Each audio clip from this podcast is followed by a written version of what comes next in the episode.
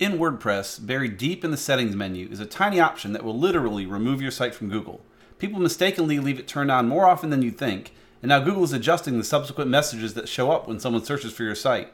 Before we get into that, though, I'm Mickey Mellen, and this is A Brighter Web episode number 27, brought to you by all of us at GreenMellen. Our goal with this podcast is to give you quick weekly insights for news, products, and ideas so we can all make the web a brighter place to be. These might be actual web tips talking about strategy, search engines, WordPress plugins, and UX or it might be productivity ideas to help you get more done and free up your time to do great things. We also want to thank our sponsor, ClickHost.com. ClickHost provides top-rate web hosting at prices as low as $5 a month. Visit clickhost.com slash ABW for an exclusive 20% off discount for listeners of A Brighter Web. Today we'll talk more about mistakenly blocking Google, sites ranking with just their IP address, sites ranking without link building, how Google treats folder structures, and much more. Let's dig in. As I mentioned at the top of the show, thousands of sites out there are mistakenly blocking Google from indexing their site thus killing your ability to rank for anything out there. You can find this setting in your WordPress under the Settings, Reading, and the Discourage Search Engines from Indexing the Site option. Now, there's good reasons to use that. If you have a site under development, you want to have that box checked so Google's not indexing the development site and your live site. The problem is, if you have that set while you're developing your site and then you push that development site live, you need to make sure to go in and uncheck that box. We have it on our checklist a few times when we're going through to launch a site just to make sure because it can be devastating for your traffic if you leave it on there. Now, Google used to say if you search for that site, it would still have the site show up, but just not show anything other than the home page. And for the home page, it would say a description of this site is not available because of this site's robots.txt. And now it simply says no information is available for this page. In both cases, there's a link to learn more, and they get into some of the technical details of why. But if you have a WordPress site, it's that settings reading checkbox that you've probably left checked. So when you're launching a site, whether for yourself or for a client, be sure to double check that you haven't left that box checked. Another indexing issue that could come up is sometimes in development, if you make a small mistake, Google might start indexing your site based on its IP address instead of domain name. So a user asked Google, quote, a few months ago I made a mistake switching servers and Google accidentally indexed my URLs with the IP address. It has been five months since I corrected the redirection, but the IP version still is indexed. Can it hurt my rankings? How can I de-index these duplicated URLs? So Google's John Mueller replied, if you're checking the site with a site colon query, you're probably seeing URLs that are already switched back. Either way, this doesn't hurt rankings. So in the end, it doesn't matter. If you happen to have made that mistake, it won't affect your rankings, and Google will eventually get it squared away. Certainly try to be careful of things like that, but not a big deal if it somehow it happens to you.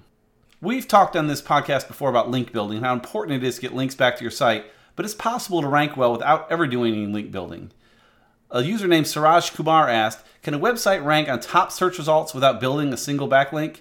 John Mueller of Google replied, Sure, most do.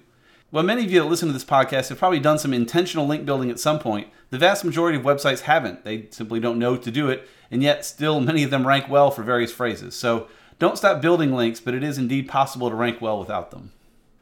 Google has said that URL folder structure doesn't need to match your content folder structure. So a user named Adam asked Google, what are the consequences for URL folder structure not matching content folder structure? For example, the content is linked vegetable page to recipe page, while the URL structure is vegetable recipes recipe 1. Standalone recipe pages at veg slash recipes will not exist. John Mueller replied, For Google, it doesn't really matter. URLs are primarily identifiers. Clean URL structure is generally a good practice regardless. So Google's just saying URLs mainly just so Google can match the content to a page based on URL, and they don't really look that much at how the folder structure is set up. In the end, just keep your URLs short and specific to each page, and you should be fine. Google's added a short Watch Movie tab to the knowledge card for movies. So if you search for a movie in Google, you'll often get their knowledge card that shows info about the movie, such as rating, date release, duration, etc. Now they've added an option to, quote, watch movie with links and prices to watch it now for sites including YouTube, Google Play, and Vudu, whatever that one is. I suspect they'll add others over time, but just another nice little update to that Google Movie tab. Another little section Google's just updated is the flight search. So if you go to google.com slash flights, you'll see a big overhaul to look and feel of that section. And Google says they're trying to do a lot more on there to offer more ways for you to find cheaper flights and find your information more quickly. So if you have a flight coming up, go to google.com slash flights and see if you can use some of the tools there to help you find a better price on your upcoming trip. Google Home has finally added support for multiple calendars. It took them way too long to support this, and actually Alexa has supported it for a while, but Google Home now supports multiple calendars. Before, if you told it, tell me about my day, it would only select for your one main calendar and that's all you had. Now you can choose multiple calendars to be included, more than just two. You can check as many as you want.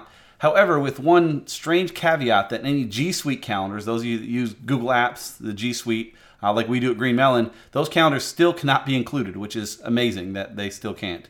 Um, however, I found a workaround for it that could work. Hopefully, they'll fix it properly soon.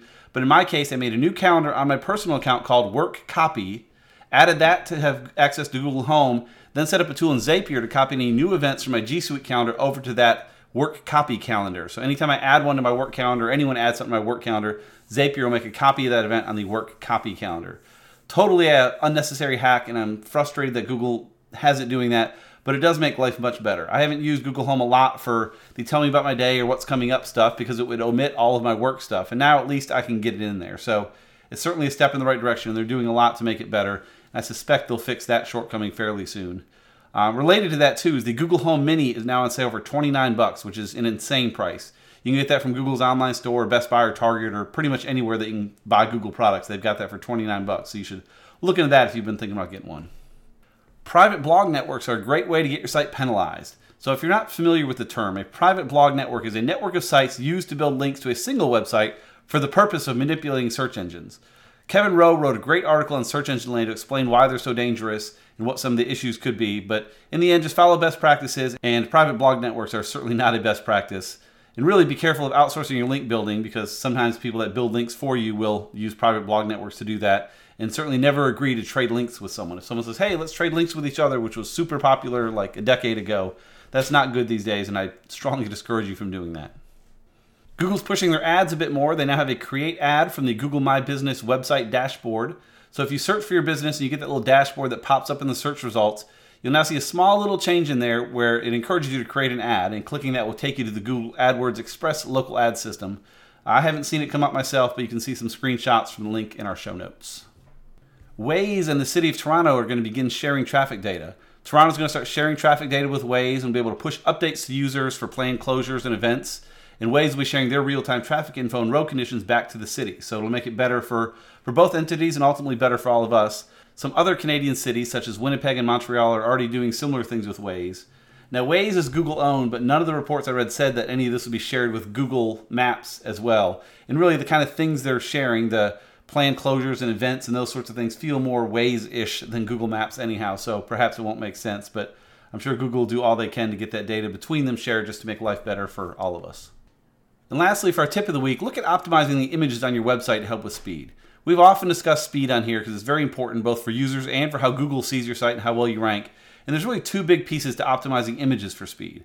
The first one is to make sure they're sized properly. If an area of your site is looking for an image that's 200 by 200, make sure it's only loading a 200 by 200 image. You can cram a much bigger image in there and it'll work just fine, but it'll be a whole lot slower loading. And that can be a little tricky to get optimized depending on your theme and what plugins and if you have WooCommerce and stuff. So that can take some work, but it's worth the effort to try to get those tightened up.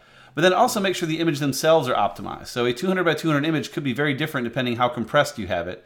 Tools such as EWWW, E-W-W-W, and WP Smush can help them get compressed pretty well without looking too bad. We use EWWW on a lot of sites just to, it compresses them maybe 10 to 15% more, which, you know, over the course of a page is a couple hundred K and can make a difference in speed. It certainly helps. Uh, really, before you do any of that, if you think your stuff's in bad shape, go over to tools.pingdom.com and run a test on your site. They'll give you a score, which I don't take too much weight in, but it'll tell you how big your page is in megabytes. So take a look at that. If it says 3.3 megs, then work on your images for a while, get them tightened up, run EWWW or WP Smush or whatever, and then run Pingdom again and see what happens and see what kind of difference it made for you. And uh, maybe worth taking your time to do that on some of the other sites you manage as well. So that's all we have for this week. You can find me on Twitter at Mickmel, M-I-C-K-M-E-L, or learn lots more at greenmellenmedia.com. You can find out more about the podcast, including show notes and links, as well as video tutorials and many other resources over at abrighterweb.com. If you're in the Atlanta area, come check out our meetup held three times each month. And if you're not in the Atlanta area, we post recaps on the site soon after each meetup. Either way, you can learn more about that at abrighterweb.com slash meetup. Thanks for listening.